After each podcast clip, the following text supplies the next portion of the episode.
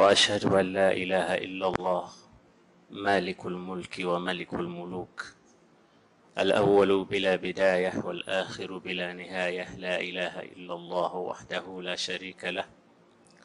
له الملك وله الحمد يحيي ويميت وهو على كل شيء قدير.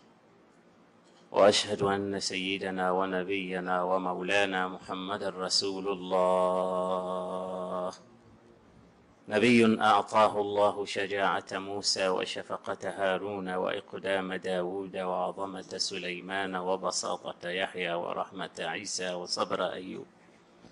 فبلغ الرسالة وأدى الأمانة ونصح الأمة فتركنا في محجة البيضاء. ليلها كنهارها لا يزيغ عنها إلا هالك. فصلوات ربي وتسليماته عليه وعلى آله وأصحابه أجمعين. وبعد. Watukufu wa Islam, hayyakumullah. Nikitizama katika hadhara yetu ya leo, naona wengi ni vijana, na mimi sina budi leo niseme kwamba niongee kidogo na vijana katika masala muhimu. Kabla ya mwezi mtukufu wa Ramadhan, nilijiliwa na kijana mmoja nayemfahamu vizuri, ni mtu wangu wa karibu, akinishtakia kuhusu matatizo yake, matatizo ya muda mrefu ambayo tulikuwa tukisaidiana katika kuyatatua yanayohusu familia yake. Lakini kilicho ni, nishangaza zaidi na kunifanya niongee na vijana kwa siku ya leo ni kauli yake ya mwisho katika mkutano wetu ambao tulionana, nikakuta kwamba mambo yako serious, na yeye ni mmoja katika vijana wengi walio na matatizo kama hayo, na lazima umma uamke kutafuta solution ya matatizo aina hiyo. Mara nyingi matatizo yanafanana, mara nyingi sana vijana wa Dar es Salaam vijana wa Bujumbura, vijana wa Mombasa, vijana wa Zanzibar, wa Nairobi, matatizo yao yanafanana, na ndio maana mara nyingine mi nikija Bujumbura nikiongea baadhi ya kadhaya, kuna watu wengine labda hufikiri labda kwa wale watu ambao nashukia kwao huwa wanani wananipa baadhi ya mambo kwamba leo sema hivi, sema hivi, sema hivi lakini sio kweli. Hakuna hata mmoja ambaye ananifundisha au ananielekeza niseme moja mbili tatu. Lakini mara nyingine nikisema kitu, watu wanasema hii ni hali halisi ambayo tuko nayo. Hii ni kuonyesha kwamba matatizo yetu yana yanafanana, kule natoka na kule utaka, kwa sababu ulimwengu ni globalization kama wanavyosema, ni kijiji, watu wanaiga, kila mmoja anaiga lifestyle ya mtu mwingine. Sasa matatizo ya vijana wetu yanafanana, vijana wa Bujumbura na Kigali na Rwanda, Mombasa, Kenya, matatizo same problems, ni, ni, ni matatizo yale yale. Vijana wetu wa Kiislamu wana matatizo yale yale. Tutafute njia tusaidiane kuhusu matatizo haya. Nini aliniambia kijana? Aliniambia shekhe, kwa uwezo ambao Mwenyezi Mungu amekupa kwa tatizo nililokuwa nalo, basi naomba ulitatue, na usipolitatua kuna mawili, ima nitakufa mimi au atakufa mke wangu, mmoja kati yetu sisi atakufa. Yaani alisema ili neno bila kumung'unya, bila kigugumizi manake ni neno ambayo from the bottom of the heart, yani min a'maqi qalbi, linatoka moyoni, unamhisi una, kwa sababu mtu anapoongea kwa hisia unaweza kufahamu malamihu wajhi. Mtu anapotania unaweza kufahamu kutokamana na psychology ambayo unayo. Nasema lisipotatuliwa tatizo hili, ima mimi nitakufa mume au mke wangu atakufa. Kwa nini ifike mpaka hapo? Kuna kitu gani? Kuna matatizo gani? Nikarealize kwamba vijana wanapata changamoto kubwa sana katika mambo ya ndoa. Kwa ajili hiyo nilianzia kusema kwamba inabidi watu wafahamishwe kwamba azawaju rihla, ndoa ni safari.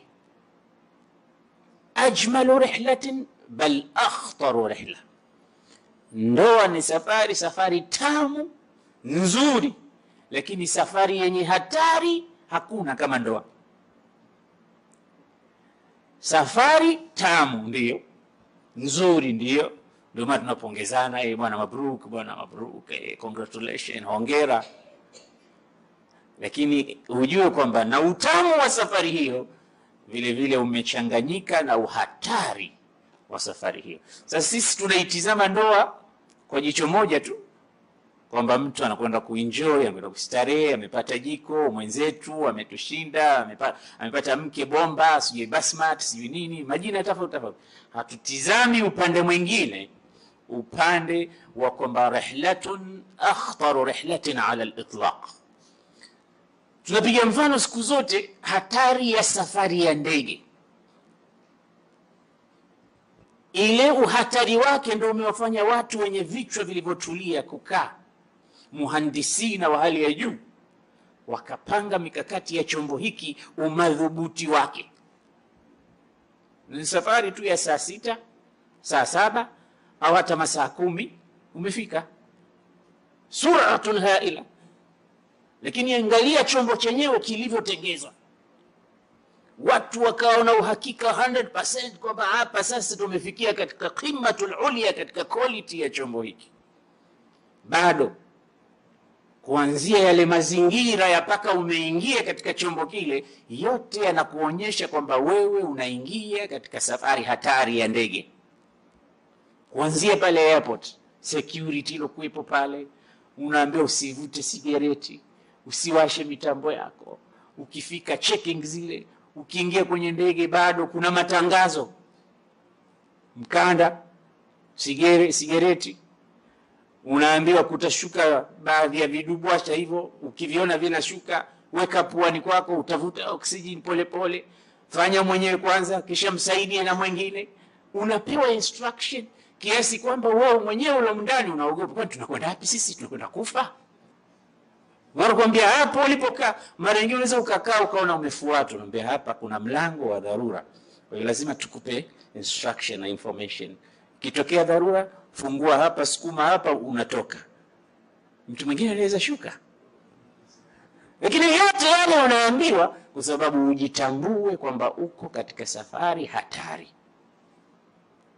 Leo ni safari ya masaa sita au matatu au saa moja na nusu kama unatoka Mombasa kuja Bujumbura. Ikiwa safari ya ndege ni hatari kiasi hicho na masaa yake ni sita tu, je, safari ya ndoa ambayo ni rihlatul umr ni safari unayosafiri wewe umri wako wote, uhatari wake ukoje?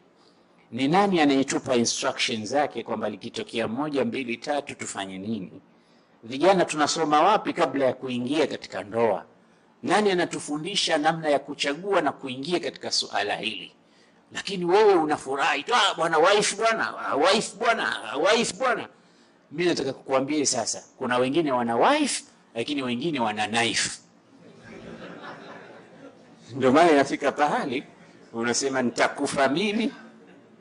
Ndio mnacheka kwa sababu ni kweli, kuna wife na knife. Sasa ukipata knife, ole wako, na knife unachagua mwenyewe, kwa sababu Allah subhanahu wa ta'ala, sisi Waislamu ametupangia mipango, na wengi wetu tunakosea pale mwanzo, hesabu zetu zinakwenda kombo.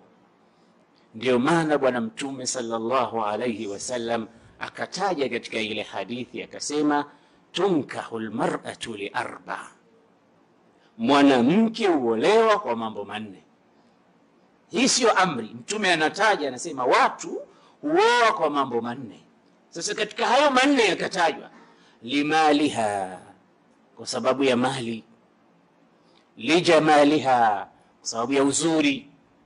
Lihasabiha kwa sababu ya koo yake na saba yake, lidiniha kwa sababu ya dini yake na tabia zake.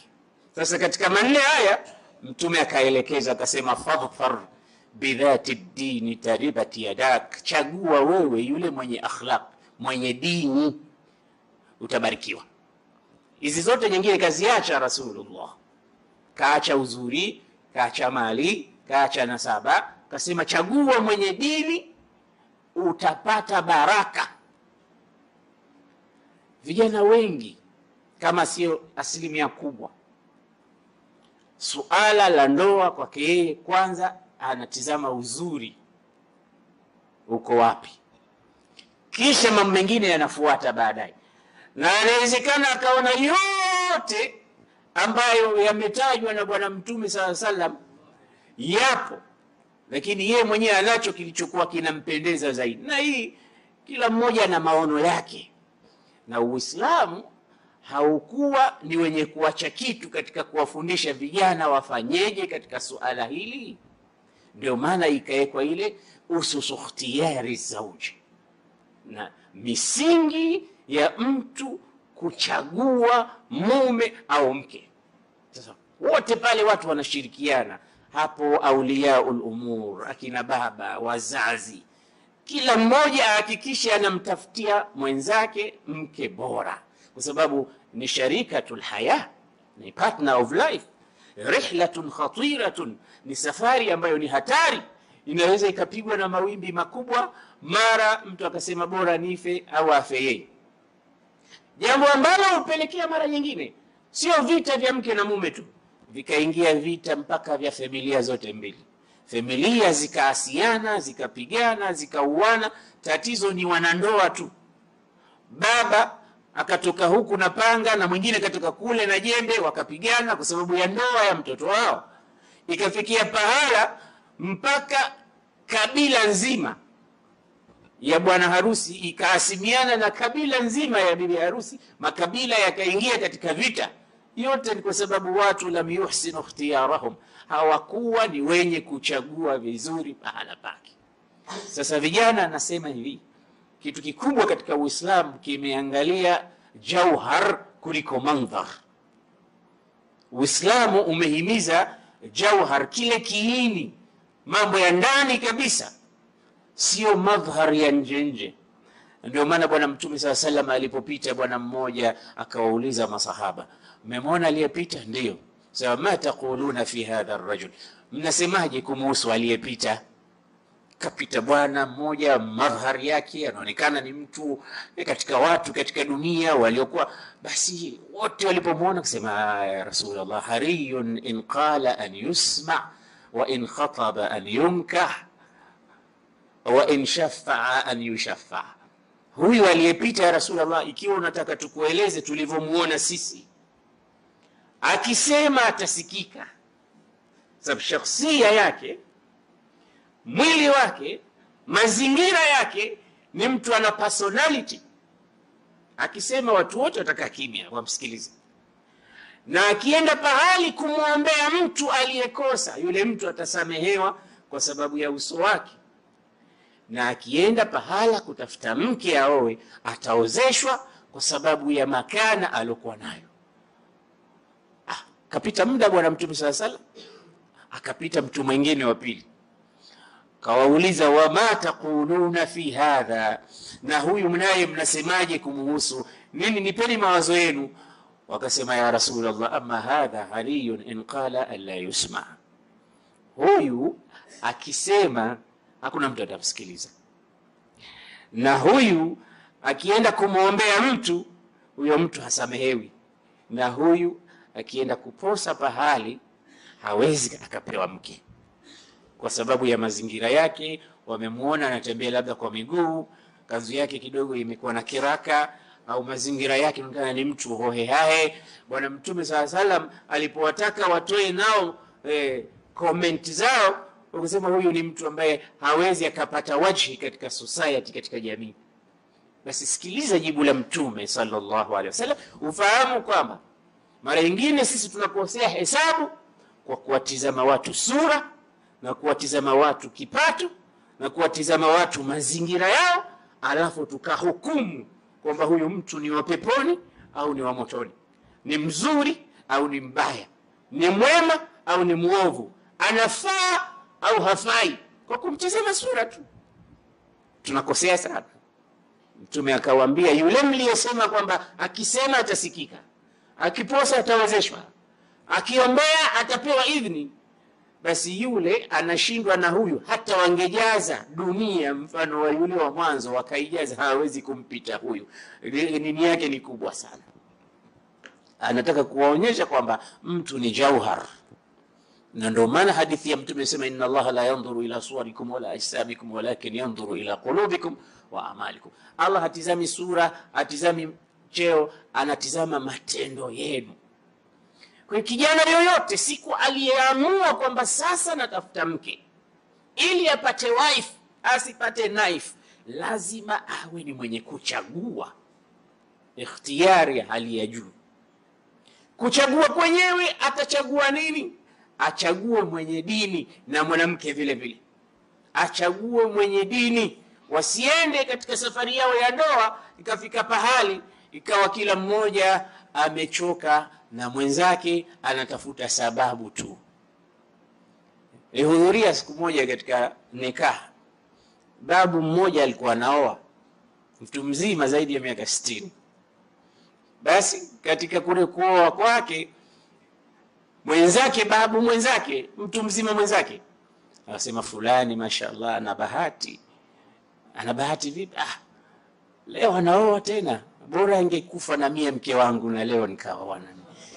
Yani mtu anatamani mkewe angekufa e, eti apate nafasi ya kuoa. Ina maana kuna watu wengine wanataka kuoa lakini wanazuiwa na kwamba mke yupo. Sasa anamwona mwenzake eti aliyekufa. Ndugu yangu Muislamu, mpaka mtu unatamani mkeo afe? Binadamu gani anamwombea mtu mwenzake afe? Na nyie akina mama, kama mtu amefika pahali amekuomba kwa ridhaa zako zote, nataka niongeze mke huwezi kumwamrisha tukamwambia basi haya oa kuliko atamani ufe, kwa sababu nafasi yake ya kuoa ni moja tu, kwamba wewe ufe kama mwenzake alivyo. Haya ni mawaidha, haya ni mawaidha na yanatokea katika ulimwengu wetu wa Kiislamu. Sasa wakati Mtume sallallahu alaihi wasallam alipoyaona haya alizungumza katika hadithi mbalimbali. Mmoja ni ile alipowaambia Waislamu, idha atakum man tardauna dinahu wa khuluqahu fazawiju, atakapokuja nyinyi mawalii akina baba, yule mnayeridhika naye dini yake, mnayeridhika naye tabia zake, hapo kashaangalia jauhar, wala hakutizama mandhar. Mtume sasa Mkimuona amekuja kuposa, lakini mmedhihirikiwa na dini yake, mmedhihirikiwa na akhlaqi zake, basi fazawijuhu, muozesheni. Hapo mmeokota lulu, kwa sababu kitu kikubwa kinachotizamwa katika umma wa Kiislam ni akhlaq, si kitu chochote kingine, na akhlaq ndiyo dini. Akmalu lmuminina imanan ahsanuhum khulqa. Sasa safari hii sisi sisi wazee ingelikuwa tunaifanya inakuwa ni safari nzuri tamu, kwa kuwahimiza watu. Mtu ikiwa anatafuta pahali penye mke mzuri, mke mzuri kwa maana ya tabia, basi wazee wote watahakikisha watoto wao wanawatunza vizuri katika desturi za sawa, kwa sababu wanajua bila ya tabia mtoto wangu hatoweza kuolewa, bila ya ustaarabu mtoto wangu hatopata mume wa maana bila ya kuwa na akhlaqi mtoto wangu atakosa kile ambacho kinahitajika kwa kila mwanamke. Hivyo ndivyo itakavyofanya umma wa Kiislamu ulipe umuhimu suala. Na wazee wazee wanaona mbali, ndio maana wazee wetu wa zamani, ukitaka kuoa wewe kijana, hawakubali kwanza mpaka wajue ni nyumba gani unaenda kuoa.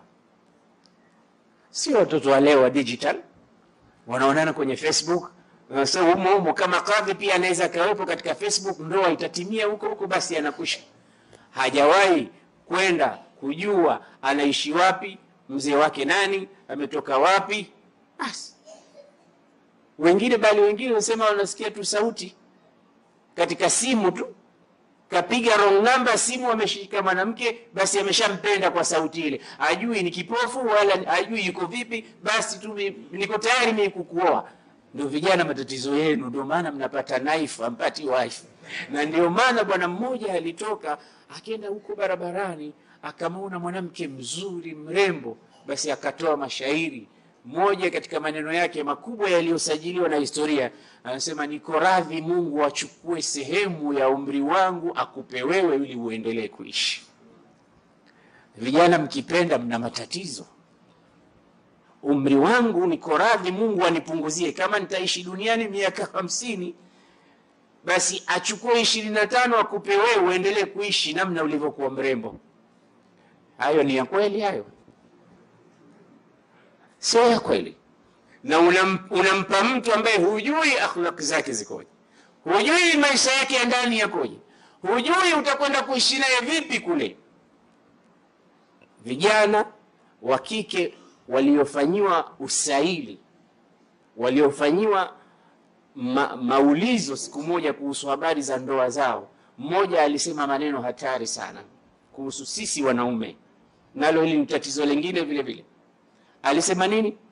Asema zauji la yahtamu bi illa idha kunna fi ghurfati naum, mume wangu hana kabisa hana kabisa umuhimu nami, hanishughulikii wala ananiona kama ni takataka, isipokuwa akitaka tendo la ndoa, ndipo anapokuwa mtu wa kisawasawa. Vijana, haya ni matatizo ambayo asilimia kubwa tunayo. Unamuona mume anakuwa anatoa mashairi maneno mazuri kama halua, na mke maskini anakuwa kishafahamu kwamba siku akimwona mumewe amekuwa maneno maneno mazuri mazuri, umependeza leo eh, sijui vipi, anajua ah, huyu sasa anahitaji jambo fulani, na yeye mke naye pale pale anapachika na yeye yake anayoyataka. Ah, mimi bwana, kama hujaninunulia dress fulani na laki mbili hapa mambo hayawi, basi na yeye anapachika uh, oda zake na amri. Sasa mnaishi hivyo nyinyi, mkiishi hivyo tayari hapo hapana ndoa, kuna ndoano hapo hakuna ndoa. Kama kila mmoja anasubiri wakati fulani, anajua mwenzake atahitajia kitu fulani, ndipo apenyeze amri zake na oda zake na mahitaji yake, basi mujue mulipoanziana pale mmeharibikiwa pale pale. Ndio maana Mtume alisisitiza kila wakati akasema, ikiwa mtu anataka apate furaha ya ulimwengu, apate kitu ambacho kinaitwa zaujatun saliha, mke bora, na upande wa mke naye apate mume bora, atasahau kila kitu chake, mambo yote ya ulimwengu, tabu zote, dhiki zote, lakini atasahau kwa sababu mwenzake aliyokuwepo katika safari ile ni mwenzake ambaye anafaa na ni mwenzake ambaye alimchagua. Kwa hiyo mtume wetu Muhammad haya aliyafundisha, akasema, vijana kuweni waangalifu sana, iyakum wa khadra ad-diman, jichungeni sana na wanawake wanaoitwa khadra ad-diman. Qalu wama khadra'u ad-diman ya rasul Allah, ni wanawake gani hao? Mtume asema almar'atu alhasna'u min manbati su mwanamke mrembo lakini anayetoka katika mlango mbaya, koo mbaya, nasaba, yani watu wabaya. Ndio maana wazee walikuwa wanafuatilia, ah, mtoto wa fulani, basi haraka mwozesheni, kwa sababu fulani mwenyewe anajulikana, kwa sababu ndoa ina mambo yake ndani. Nyinyi lazima siku moja mtakosana. Sasa mkikosana, reference marje ni wapi? mnakosana mnarudi wapi? Mambo ambayo hamkuweza kuyasuluhisha nyinyi wenyewe, basi wazee wataingia kati. Ndio maana wanawake wa zamani akikosana na mumewe tu, akienda kwao kule akai, anarudishwa, rudi huko huko. Mimi ni- nimekosana na mume wangu, hapana, rudi huko mpaka uje pale na mumeo au uje na familia ile, waeleze nini kilichotokea pale. Usione kwamba umekuja pale basi utakumbatiwa. Wazee wa zamani hawako hivyo. Hawa ambao leo tunawadharau hawa, wote, angalia wake zao ambao wamewaoa mpaka leo. Ukiwauliza hawa, kila mmoja na mke wake ana miaka arobaini, yuko naye ana miaka hamsini, wengine wengine wa miaka thelathini na tano, mpaka wamefanana sura, utafikiri ni ndugu, mtu na dada kwa kukaa. Sisi hapa vijana, ukituuliza kila mmoja atakwambia mimi nishaacha wanne, watano, sita. Imekuwaje? Yuko rafiki yangu mmoja, kazi yake kufunga vilemba bwana harusi. Ananiambia siku nyingine hapa, bwana bwana harusi anakuja baada ya miezi mitatu, anakuja tena miezi mitatu tu, yaani kaoa, baada ya miezi mitatu anakuja tena. Anamuuliza huyu mke wa pili au ah, huyu mwingine, yule tumeshaachana miezi mitatu ndoa. Sasa kuna haja ya kufanywa semina ulimwengu mzima, vijana wa Kiislamu tukafundishana tukaeleweshana kwamba hakuna mtu anayepaswa kuingia katika ndoa na hajaisoma ndoa ikoje. Nani hapa anakwenda kuendesha gari bila kwenda driving, bila kufundishwa? Lazima unaenda skuli, au hata kama uendi skuli unakuwa na mwalimu anakuambia, kamata hapo, hiyo ni handbrake, ukitoa hapa, hiyo accelerator, hiyo ni brake uskani hiyo, kamata vizuri, usiovateke hapa kwenye kona hapa, mlima. Unapata zote taalim za kiada, baadaye unapata ruhusa. Vipi kwenda kuoa, unakwenda kukurupuka tu, bwana, kesho mimi naoa, nimeota usiku niko na mwanamke fulani bin fulani, naenda nikamposa, basi unaoa, basi anakusha, ndo baadaye unasema ima kama sijafa mimi atakufa yeye, kwa sababu umeingia katika nyumba sio kwa kupitia mlango wake, umeparamia pahala sipo. Kila kitu watu wanasoma kwanza, isipokuwa ndoa.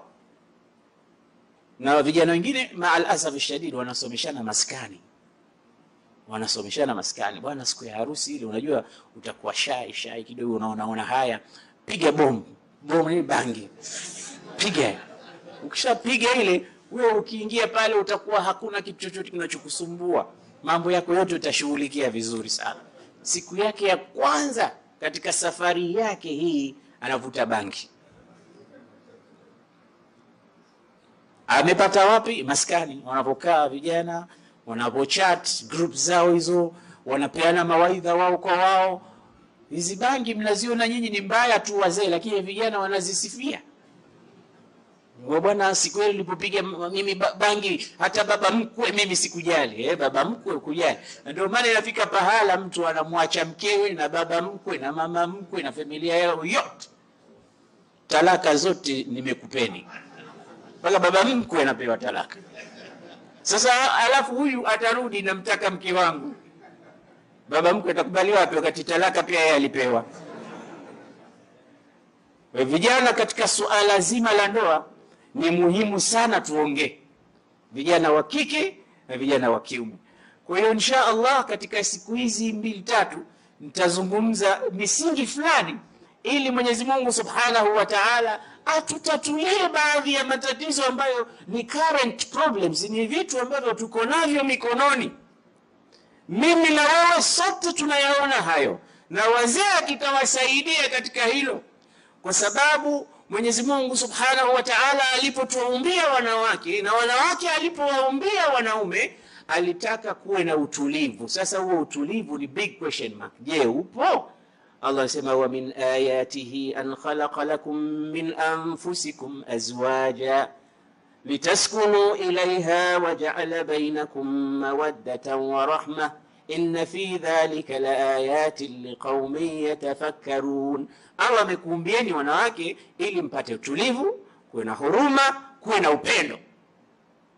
Ndoa yoyote haina utulivu, haina upendo, haina huruma, basi hiyo itafutie jina lingine, usiite ndoa. Rahma, tulivu, huruma. Lazima mume amhurumie mkeo, lazima mke amhurumie mumeo na ndio maana Bwana Mtume aliporudi katika Isra na Miraj aliwahutubia ahadith, anasema kharaja nabiyu min Eid al-Adha au al-Fitri, Mtume alitoka moja katika idi hizi mbili, famarra ala nisa, akawapitia wanawake. Mtume alikuwa anaweka jalsa maalum kwa ajili ya wanawake, akaenda akasimama akawapa khutba, akamwambia ya ma'shara nisa akthirna min as-sadaqa, fanyeni wingi wa kutoa sadaqa, fa inni uritu nara fa idha akthar ahlu nnari nisa, nilikwenda nikaonyeshwa uritu nara, nikaona moto, moto huu ambao Allah ameuweka.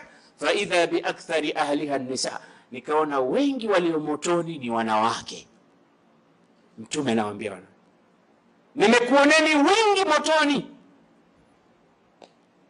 Akauliza mwanamke mmoja, wabima ya Rasulullah, kwa nini tuko wengi motoni?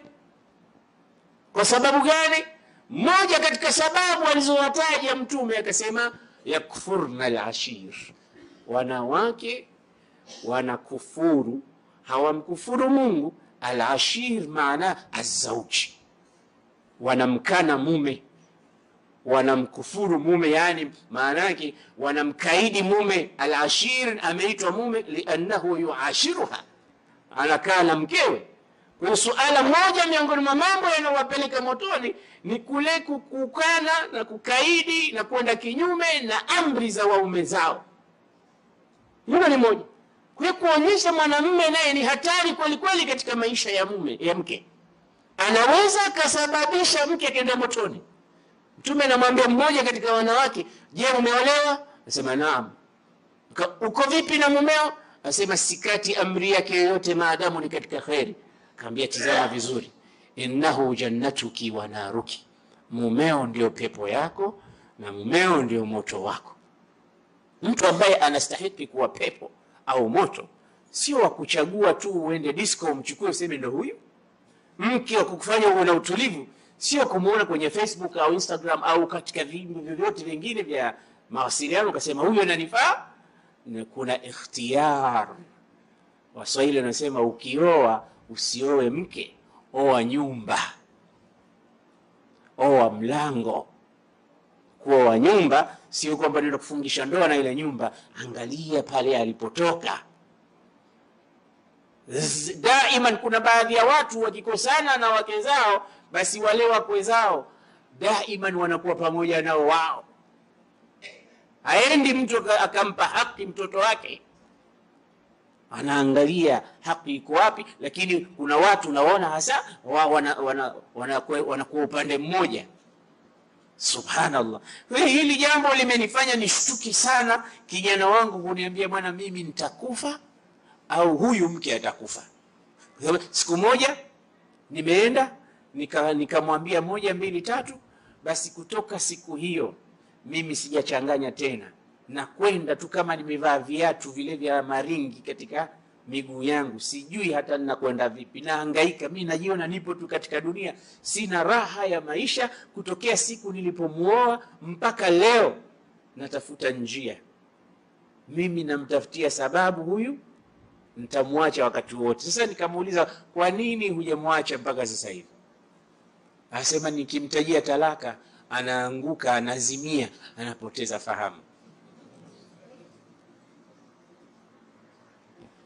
Sasa angalia, ndugu yangu Muislamu, ina maana huyu mtu amefika pahali kuwa naye hawezi na kumwacha hawezi. Ndio maana anasema nitakufa mimi au atakufa yeye. Maana itafika pahali mimi nitaamua potelea mbali, azimie afe, basi potelea mbali, hapo atakufa yeye. Na kama hatakufa yeye, mi kuendelea kubaki na yeye, mimi nitakuja kugongwa na gari, maanake nafanya mambo mara nyingine sifahamu, niko tu katika hii dunia, lakini sipo hata ibada na shughuli zangu zote sifanyi mimi sasa kama inavyotakiwa, kwa sababu utulivu haupo. Ndugu yangu, unaweza ukaona mtu anaongea peke yake barabarani, tafute mahusiano yake nyumbani yakoje. Unaweza ukamwona mtu anapa, anafata furaha kweli kweli, furaha ya maisha, pia angalia mahusiano yake yakoje. Yale mahusiano ya nyumbani yana uhusiano mkubwa sana na maisha ya mtu ya siku zote. Furaha yako inawezekana huko unakoonekana huko imeanzia pale tu, na kwa hakika, kwa sababu almar'atu hiya masdaru saada, mwanamke ndio jungu kuu. Panapotoka ile furaha inatoka pale. Sasa pahala panapotoka furaha, sasa wewe mwenyewe lazima utafute ni wapi hapo. Inshallah, kesho tutazungumzia baadhi ya vitu nukat muhimu ambazo vijana wetu wakizikamata hizo zitaleta faraja kubwa katika safari hii zawaj. Allahumma a'inna ala dhikrika wa shukrika wa husni ibadatik يا حي يا قيوم يا ذا الجلال والإكرام يا مغيث أغثنا يا مغيث أغثنا يا مغيث أغثنا.